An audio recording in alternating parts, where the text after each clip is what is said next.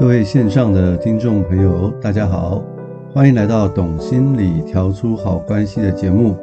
我是美味关系实验室的主持人江尚文，智商心理师。啊，真的非常开心哈，今天又可以在线上跟大家去碰面了。呃，我们今天要讲什么主题呢？我们今天要讲的是关于这个所谓的情绪勒索。因为前几期的节目哈，有一些听众有一些反应啊，譬如说提到呃关于婆媳关系哈当中呢，很多时候不管是媳妇啦，或者是丈夫啊，有时候好像知道不应该要被婆婆不公平的对待。但是毕竟是自己的母亲嘛，哈，好像又不知道该怎么去呃反抗啊，或者是不知道怎么去应对啊。那其实这个当中哈有很多这种情绪勒索的一些议题哈，然后再加上呢，上个星期我们也是谈到关于情绪的一些部分啊，所以我就在想说，顺着前两集的节目，我今天想谈谈关于这个情绪勒索到底是怎么一回事哈。那情绪勒索这个字啊，大家可能不会太陌生啊，它其实是一个。心理学家叫做 Susan Forward，他在二十年以前就有提出这个情绪勒索的观念。他也曾经因此而写了一本书啊，就叫做《情绪勒索》，你在网络上可以找得到哦。然后这本书其实是相当不错的，所以我觉得，假如你想对这方面有一些了解，或者是你本身好像长期处在呃被情绪勒索的状况之下，我真的大大的建议你可以去看一下这本书，或许你可以从书中里面得到一些答案。然后开始可以为自己去设立一些界限，不会再被勒索了。那情绪勒索哈，它的出现呢，有些是蛮明显的啊。譬如说，假如有人跟你说，你不按照我的要求做，那我就有你好看了，这比较像黑社会哈，这是很明显的这种勒索嘛，对不对？或者是说，有些先生呢对太太不客气，说，假如你敢离开我的话，我就打孩子给你看。哇，那很多这个做妈妈的呢就不敢离开了，为什么？怕孩子受苦。或者是更极端的，就是说，你要是跟我离婚的话，你就再也不要想看到孩子了。你要是离开我的话，我就去自杀。哇，这个就是非常明显的这种勒索哈。所以被勒索的人有很强烈的感觉，不知道该怎么办。这一类的例子啊，就很多，非常的明显哈。那有时候我们会说一些恐怖情人呐，啊，你很难去跟一个人去和平的分手啊，因为对方可能会用情绪勒索你。啊，这个常常也是碰到。那在我的咨商室里头，有时候我会碰到一些孩子。那其实所谓的孩子呢，其实他是成人的，不是真的小孩，只是他的父母并没有看他是成人，还是看他是小孩，常常会管他很多啊。然后要是你不听父母的话，父母就怎样怎样啊。哦，我我还我还有听过，就是有些父母情绪勒索非常的严重哦。孩子的感情呢，孩子的对象不依照他的期待跟要求的话，父母就说：“那我就跟你断绝关系。”或者是我就死给你看，哇！导致那些所谓的孩子呢，没有办法在他的感情上面呢去做自己的一个决定啊，所以这都是很明显的情绪勒索。但是也会有一些是不明显的哈，很明显的我们大概知道了。那不明显的话，通常会有什么样的状态哈？我可以举一些例子给你听哦。那他们通常都是这样啊，两个人在一起的时候，一方可能会对一方另外一方啊提出一些要求。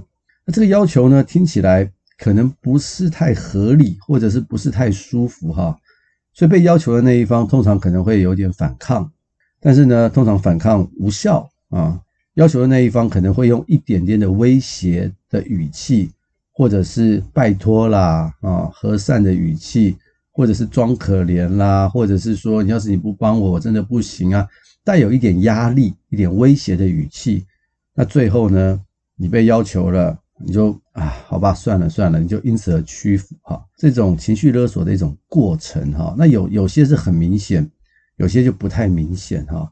假设你跟另外一个人在一起，这样类似的这样的一种呃回路啊，从要求，然后你有点反抗、威胁、压力，然后到屈服啊，常常发生这样子的一个重复的循环的话，我跟你说，你很可能呢就是被勒索了啊。我来举个例子给大家听哈，这也是这个书中的这个例子，你们听听看，啊、呃，当中的人是不是被勒索了呢？啊，他一个例子是说，有两个好朋友哦，他们无所不谈哦，非常好的朋友，然后他们两个都是设计师，好，那一段时间以后，其中一位哈，我们就说他是 A 好了，他出了一本自己的设计集，那他就很开心啊，他就很想跟他的好朋友 B 啊去分享。那这个 B 这个设计师啊，听了之后啊，脸色很难看，他并没有大大的去祝福 A 呀、啊。那 A 想说，哎，我们是好朋友啊，你怎么不会为我感觉到高兴呢？A 就因此有些沮丧啊，然后也有表达，但是 B 说，哎，你以后可不可以不要再跟我提做的这个设计集的这本书啊？我听了其实蛮难过的，我会觉得我不够好。所以 B 就希望 A 你不要再提这件事了。那 A 呢，想一想说也尊重 B 的想法哈，所以 A 以后就再也没有提了。所以不要提到设计级的话哦，他们还是很好的朋友啊，他什么话都能够谈哦，就是不要谈到设计级。那我想问大家一个问题哦，可以想一想，这个 B 到底有没有用情绪去勒索这个 A 呢？跟他说你不要跟我提设计级，这算不算情绪勒索呢？哦，大家可以想一想哦。其实呢，答案是什么呢？答案是。B 并没有情绪勒索 A 哦，诶，你说怎么会没有呢？我不能跟他提设计级啊，他勒索我不能够提我的设计级啊，其实并不是的。呃，B 呢，他希望 A 不要提这个设计集，是因为他觉得他比不过 A 啊，他并没有威胁 A 说你要把设计集给烧掉啊，你不能出版，他并没有这么做，他只是希望说我们的友情里面不要有这个东西，所以他是把这样的一个事情拿出来哈，彼此去讨论。而彼此呢也达到一个共识，所以在这样的一种状况下，其实并不是所谓的这个情绪勒索哦。我再举另外一个例子，你们看看这个算不算是情绪勒索呢？他是说哈，有一对夫妻哈，然后先生呢，呃，在某一个状况下他外遇了，可是他外遇之后，他的良心很不安，因为他还是很爱他的妻子。那于是呢，他就跟他的妻子主动。讲他外遇的事情，但是他也已经跟那个外遇的对象分开了。然后他的妻子听了之后，真的是非常的难过。他没有想过他的先生会做这样背叛他的事，真的是气得要死哈。也是想说，我干脆跟你分开算了。他就不跟他先生说话啊。过了大概一个礼拜以后，他主动的找他的先生谈这件事情。他说：“哈，他说我呢不会用这件事情来要威胁你，要挟你。”让你以后呢全部都听我的话，但是我有一些要求，就是你不可以再犯一样的事情。另外一个，我希望你跟我一起去做这个婚姻的咨商，因为我猜我们的关系出了一些问题，所以才会犯下这个致命的一个错误。然后他他跟他的先生说，假如你不愿意的话，那我们的婚姻就真的没有办法走下去了。然后他的先生听了以后。就想一想，说好，我愿意跟你去做这个婚姻之商。所以书中的例子是说，他们还是继续在一起。那请问啊，这个太太有没有对先生情绪勒索呢？其实答案是什么呢？答案是并没有。这个太太哈，她是怎么样？她先表明自己的立场啊，她的难过啊，她的伤心啊，然后她也说明了她自己的要求，就是说，假如我们要走下去的话，我们要去婚姻咨商。但假如你不愿意的话呢？我们就会离婚，所以她其实有让对方有空间去做决定，而不是说什么你要是不去的话，我就死给你看啊！你不去的话，我就跟你没完没了。她并没有这样做，所以这个就不是所谓的情绪勒索的例子。但是呢，另外一个例子呢，我也是常常在啊伴侣之上或婚姻之上里面常碰到的，就是当有一方外遇的时候，哈，另外一方呢。似乎就会用这件事情哈，不断会去要求外遇的那一方啊，要完全的顺从他，要要完全的言听计从啊。假如是这个先生外遇的话，那太太就会认为是先生欠他的，因为先生犯了错，所以要弥补所有的伤害。他会在生活里面哈，会用惩罚和控制啊，去对他的先生，他们的关系呢就不再是平等了。而是由单方面去做主，那犯错的那一方呢，常常会觉得自己是啊，会觉得自己是被迫的，然后要在这个关系中呢去顺服另外一方。当然呢，可能很多人会说，对啊，要不然怎么办？谁叫这个先生犯了错？对，我可以理解被伤害的那一方啊，内心的世界是非常非常的痛苦啊，因为在爱情当中哈是有很强烈的排他性的，是不能再让另外一方啊去进来的，所以。被伤害的人啊，真的是一件很难过、很痛苦的一件事情啊。但是，假如两个人的婚姻啊要继续走下去的话，单方面一直用情绪勒索的方式啊，去面对另外一方的话，其实另外一方有一天他可能也会受不了。这个婚姻的关系哈，其实并不会越来越好，反而只是在一种形式当中。所以刚刚我们所提到这样的情况，它就是一种情绪勒索的一种状况。情绪勒索对双方都不会是一个很好的一个状态。那很多时候你会说，诶，那我们跟朋友在一起，跟伴侣在一起。有时候他要求我一些事情，虽然我觉得不舒服，可是我还是会妥协。那这叫这个叫不叫我被勒索了呢？其实要看状况哈。有时候人跟人互相在一起的时候，我们会有一些变通啊。有时候诶，这次我稍微让你一点，诶，下次另外一方也会让我一些。我们是有默契的，不是只是一种很僵化的一种相处，而是我们的双方互动彼此都能够变通。而不是一直是单方面的妥协，我们会互相理解、接纳和调整彼此相处的方式。这样的话，其实所谓的妥协就不是所谓的被勒索了。所以大家可能要去理解这个关系当中的一些状况。有时候我们可能很生气，哈，会去表达我们的不满，这是没有问题的，因为人毕竟是有感受的。有时候会真的很生气，但是假如我们表达我们的不满，我们不会去。呃，让对方觉得被威胁，或者是施压于对方的话，其实就不太像是情绪勒索。所以我想说，可以先用这些例子呢，让大家去理解一下。在这本书里面，哈，有把这种情绪勒索的人，哈，勒索者啊，分成了几种大类型，可以跟大家去分享一下。所以，假如你也可以去感受一下，身边是不是有这一类的人哈。其中哈，第一类的人呢，他把它叫做施暴者。什么叫施暴者？哈，就是他，就是很明显的啦，他就是有清楚的表达要求。要是呢，你不去听从他的话，你就要付出很大的代价。而且他常常会将这个怒气啊发在别人的身上啊。譬如说，父母对小孩，假如你不听话的话，他就会对你生气啊，会对你威胁。另外呢，可能有一些是用冷战的关系啊，比如说跟你断绝关系，然后他不跟你说话。呃，我有个模拟案例要跟大家分享一下，就是呢，我以前有个个案哦，他其实呢很在意他人的脸色哦。他跟我智商的时候，他常常在观察我的表情哦，而且他他常常会说：“诶，智商师你是不是不高兴啊？我刚刚说的话你是不是不高兴啊？”我说：“不会啊，我说我们在智商的过程中，我不会去评价你任何的东西啊。”可是他说：“可是你刚皱了眉头，诶，是不是你不高兴啊？”我就跟他说：“诶，很谢谢你这样问我。”我刚皱眉头不是因为我不高兴啊，而是我在思考你说的话，我有点不是很理解，所以我皱了一下眉头。他说：“哦，原来是这样。”那我后来我关心他说：“诶，为什么你对人的这个表情哈会这么的敏感哈？”我们谈到他的原生家庭的时候，才发现说他的父亲哈就是一种冷暴力，什么意思哈？就是他父亲平常会跟他们沟通嘛，但有时候就不跟他不跟他说话，然后脸色很难看，然后他就会问他的父亲说：“诶。”爸爸，我是不是做错了什么事？那你觉得，假如孩子这样问你的话，你身为一个父亲，你会怎么办？一般来说，父亲就会跟孩子说：“对，你做错了什么事，我不高兴嘛。”哈，这是个很直接的一个表达嘛。但这位父亲很特别，他就不说话，然后就脸色很难看，然后这孩子就不知道发生什么事情了，然后就要去不断的猜啊，然后就过一段时间问爸爸：“是不是我那个做错了？”爸爸就不说话。那常常这样的一个过程哈，要连续好几天，所以这孩子呢就处在一种很恐惧的一种状态啊，所以他后来以后呢，他就养成了他看人的脸色非常的敏感。我们我们不是说我们不能看别人的脸色哈，去辨别别人的情绪啊，往往这种肢体语言其实也是一个重点啊。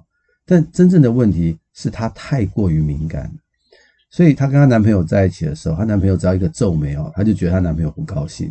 造成自己很大的一个压力啊，所以这种有一些这种冷暴力，就是像这个样子，不表达哈，然后不说话，常常就是这样。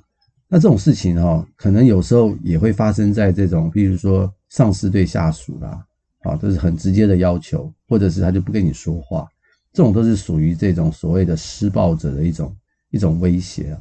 有时候我们讲一些那种双重关系啊。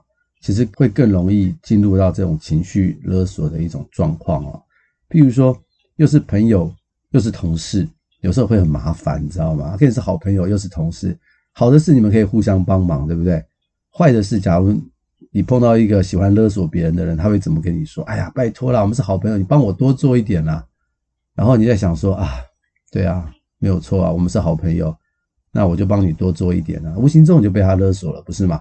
照照理说应该是个人的事情啊，互相这个自己要做好自己的事情嘛。啊，真的做不完的话，才互相去帮忙，而不是理所当然的。那你是我的好朋友，然后你就应该要帮我做，对不对？另外一种双重关系啊，比如说老师跟学生啊。以前我们在读研究所的时候，我们的呃指导教授，我们通常都不叫指导教授，我们都叫老板。为什么？因为这个权力就相当的不对等啊。我们要伺候好老板，还要把论文给写好啊，我们才能够如期的毕业啊。对，所以有时候要忍受一些老师或者老板的一些情绪啊。但我这么说，不是说所有的这个老师、老板都是不好啦。但我也常常有听到有一些没办法要忍受情绪，那其实常常就是在这种情绪勒索当中。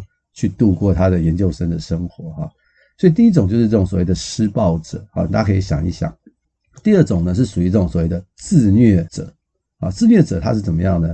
他们通常会比较焦虑一点，他们通常会比较我们说的歇斯底里一点，他们的人格比较像是这样，他们通常也会很清楚的去表达他们的要求，但是你不听的话，他不会伤害你，他会伤害他自己。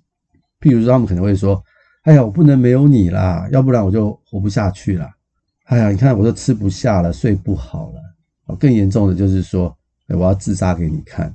这种就是所谓的自虐者。你跟自虐者相处在一起哈，你常常会有一种很强烈的恐惧感。为什么？因为你不知道他随时会怎么样伤害他自己，然后达到他的一个目的。那很多人呢，为了避开跟这样的人在一起的话，通常就会逃得远远的，甚至就是完全不要联络。也就是说，我完全不要知道你的消息，我就没有压力。所以这种自虐者，其实他会用伤害自己的方式去控制别人哦。另外一种叫做悲情者哈，这种悲情者就是说，他们可能不会用威胁的方式去威胁你，但是呢，他会暗示你，他会让你总是让你觉得都是你的错，我才会变得这个样子。假如你不听我的话的话，这一类的人哈，他们可能脸色会变得很沮丧啊，很难过啊。有时候眼中还有一些泪水啊，啊，然后就很很无辜的、很渴望的看着你，然后流出一些泪水，所以这个时候你就很难去拒绝哈。常常呢，也会有一些人把这样的人说成是所谓的这个沉默的暴君啊。啊，这本书里面啊讲了一个例子，我觉得真的是非常的贴切啊。他也是讲一对这个夫妻哈，然后这个先生呢，基本上就是所谓的这种啊悲情者的。这种情绪勒索者哈，他们的相处常常是这样。这个先生常常就什么都没有说，然后突然叹了一个大气，然后他的太太就开始很紧张了，想说：哎，我的先生叹了一个大气。然后等了一个小时以后呢，他就会去问他的先生啊，他的先生常常也都不说，哎，就是这样子，哎，真的是怎么样怎么样。所以太太在旁边就很急这样子，啊，太太就会问他。等到太太问他的时候，他就说啊，其实我是想要做什么样的事情啦？哎，那太太想说，不想先生这么难过，就好好好，没有问题，没有问题。只要一说没有问题哦，他的先生马上就从悲伤转为快乐。所以这种就是哈，这种所谓这种悲情式的一种情绪勒索的一种方式啊。其实很多时候啊，我们很多人也都在做这样的事情啊。我碰到。一些人呢，他们常常会怎么样？就是说，会跟你讲说他现在多惨啊，他现在处境多么不好啊，都没有人帮他啊。当你听到没有人帮他的时候，我们会有什么反应呢？然后他会讲一些他很可怜的事情啊，引发你的同情。然后最后呢，他就会希望说：“哎，那你可不可以帮帮我？”那因为你听了他前面一大番的悲情的故事，然后你就。不知道怎么该去拒绝了，然后你最后就帮他了。那你一旦帮他之后呢？你可能想想之后，你就想说啊，糟糕，我其实也没能力帮他。可是你已经答应了，结果只要这个事情就是这样子发生了。所以这种就是很多这种悲情者的一种情绪勒索的东西啊。所以有很大家可以想想，是不是在我们的生活中常常会发现呢？还有另最后一种叫做欲擒故纵者。在书里面，他提到说，这种人呢是最会工于心机的一种人哦。前面三种人可能是跟他们的个性可能比较有点关系哈。欲擒故纵者。通常呢，他会先给你一些好处，让一些东西来吸引你，可能是爱情啦，可能是钱财啦，或者是一些工作上的保证，一些工作上的好处哈，可以升官啦啊，这所谓的红萝卜的效应就吸引到你了。那当然呢，人都会想往上爬嘛，或者是怎么样哈。但是到后来就变成说，你不想做的时候也不行，为什么呢？他会威胁你，让你变成说你是不得不做。这种在我们的日常生活中呢，非常的多。譬如说，有时候我们的长官啊，啊，大家工作的长官会给你画大饼啊，你要多做一点啊，你加班啊，你会表现得很好啊。那将来啊，要升的话，一定第一个就是你。那你听了以后，你就觉得当然要啊，啊，我努力一点，我就要升啊，对不对？可是你不知道，其实他是利用你的这种努力向上的这样的一种年轻人的一种精神。啊，让你帮他做更多的工作，更好的业绩。其实他心里面根本没有想要升你。到后来，你可能非常的认真、非常努力的工作，到后来就发现生的是别人，你就觉得你被骗了。可是呢，你也不得不做这个工作，为什么呢？因为生存的压力，或者是你要是真的不做的话，会有一些不好的一些结果。所以很多时候就变变成不得不做，然后被威胁，整个的这个状况就会变得非常的不好。以上大概是这种四种的情绪勒索的人的一种特征哈，有时候啊，他们可能是混合型的哦，它并不是说它只有一种而已哦，所以我们今天讲的这个情绪勒索哈，大家可以去思考一下，在我们的日常生活当中啊，有没有很多这样的一些人正在勒索你？有些是很明显的啊，有一些是比较不明显的。那讲到这四种人呢，是不是在我们的身边也有这样的一种情况呢？当然呢，假如你刚刚好就是这四种人中的一种的话，我很想跟你去分享哈，做一个勒索别人的人呢，其实长久下来呢是会破坏关系的。比较好的状况哈，就是不要再做一个情绪勒索者。我相信没有人哈会想要去勒索别人的，因为我们人跟人之间的关系应该是互相尊重啊，彼此帮忙，彼此接纳。有很棒的友谊，或者是很棒的亲情跟爱情啊，我们应该要往这个方向去走。所以我今天讲这个情绪勒索哈，不管你是被勒索者，你还或者是你是勒索者哈，我不是要刻意的帮大家去贴上这样的标签。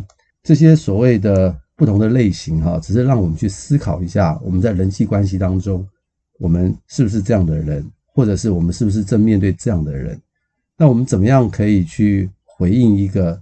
这样的一个状况啊，然后先照顾好自己啊，跟人的一个关系有一个清楚的一个界限，所以并不是要去贴一些人的标签，好，希望大家可以理解这个意思。那这个情绪勒索还有很多的东西，我们还要再去跟大家去分享。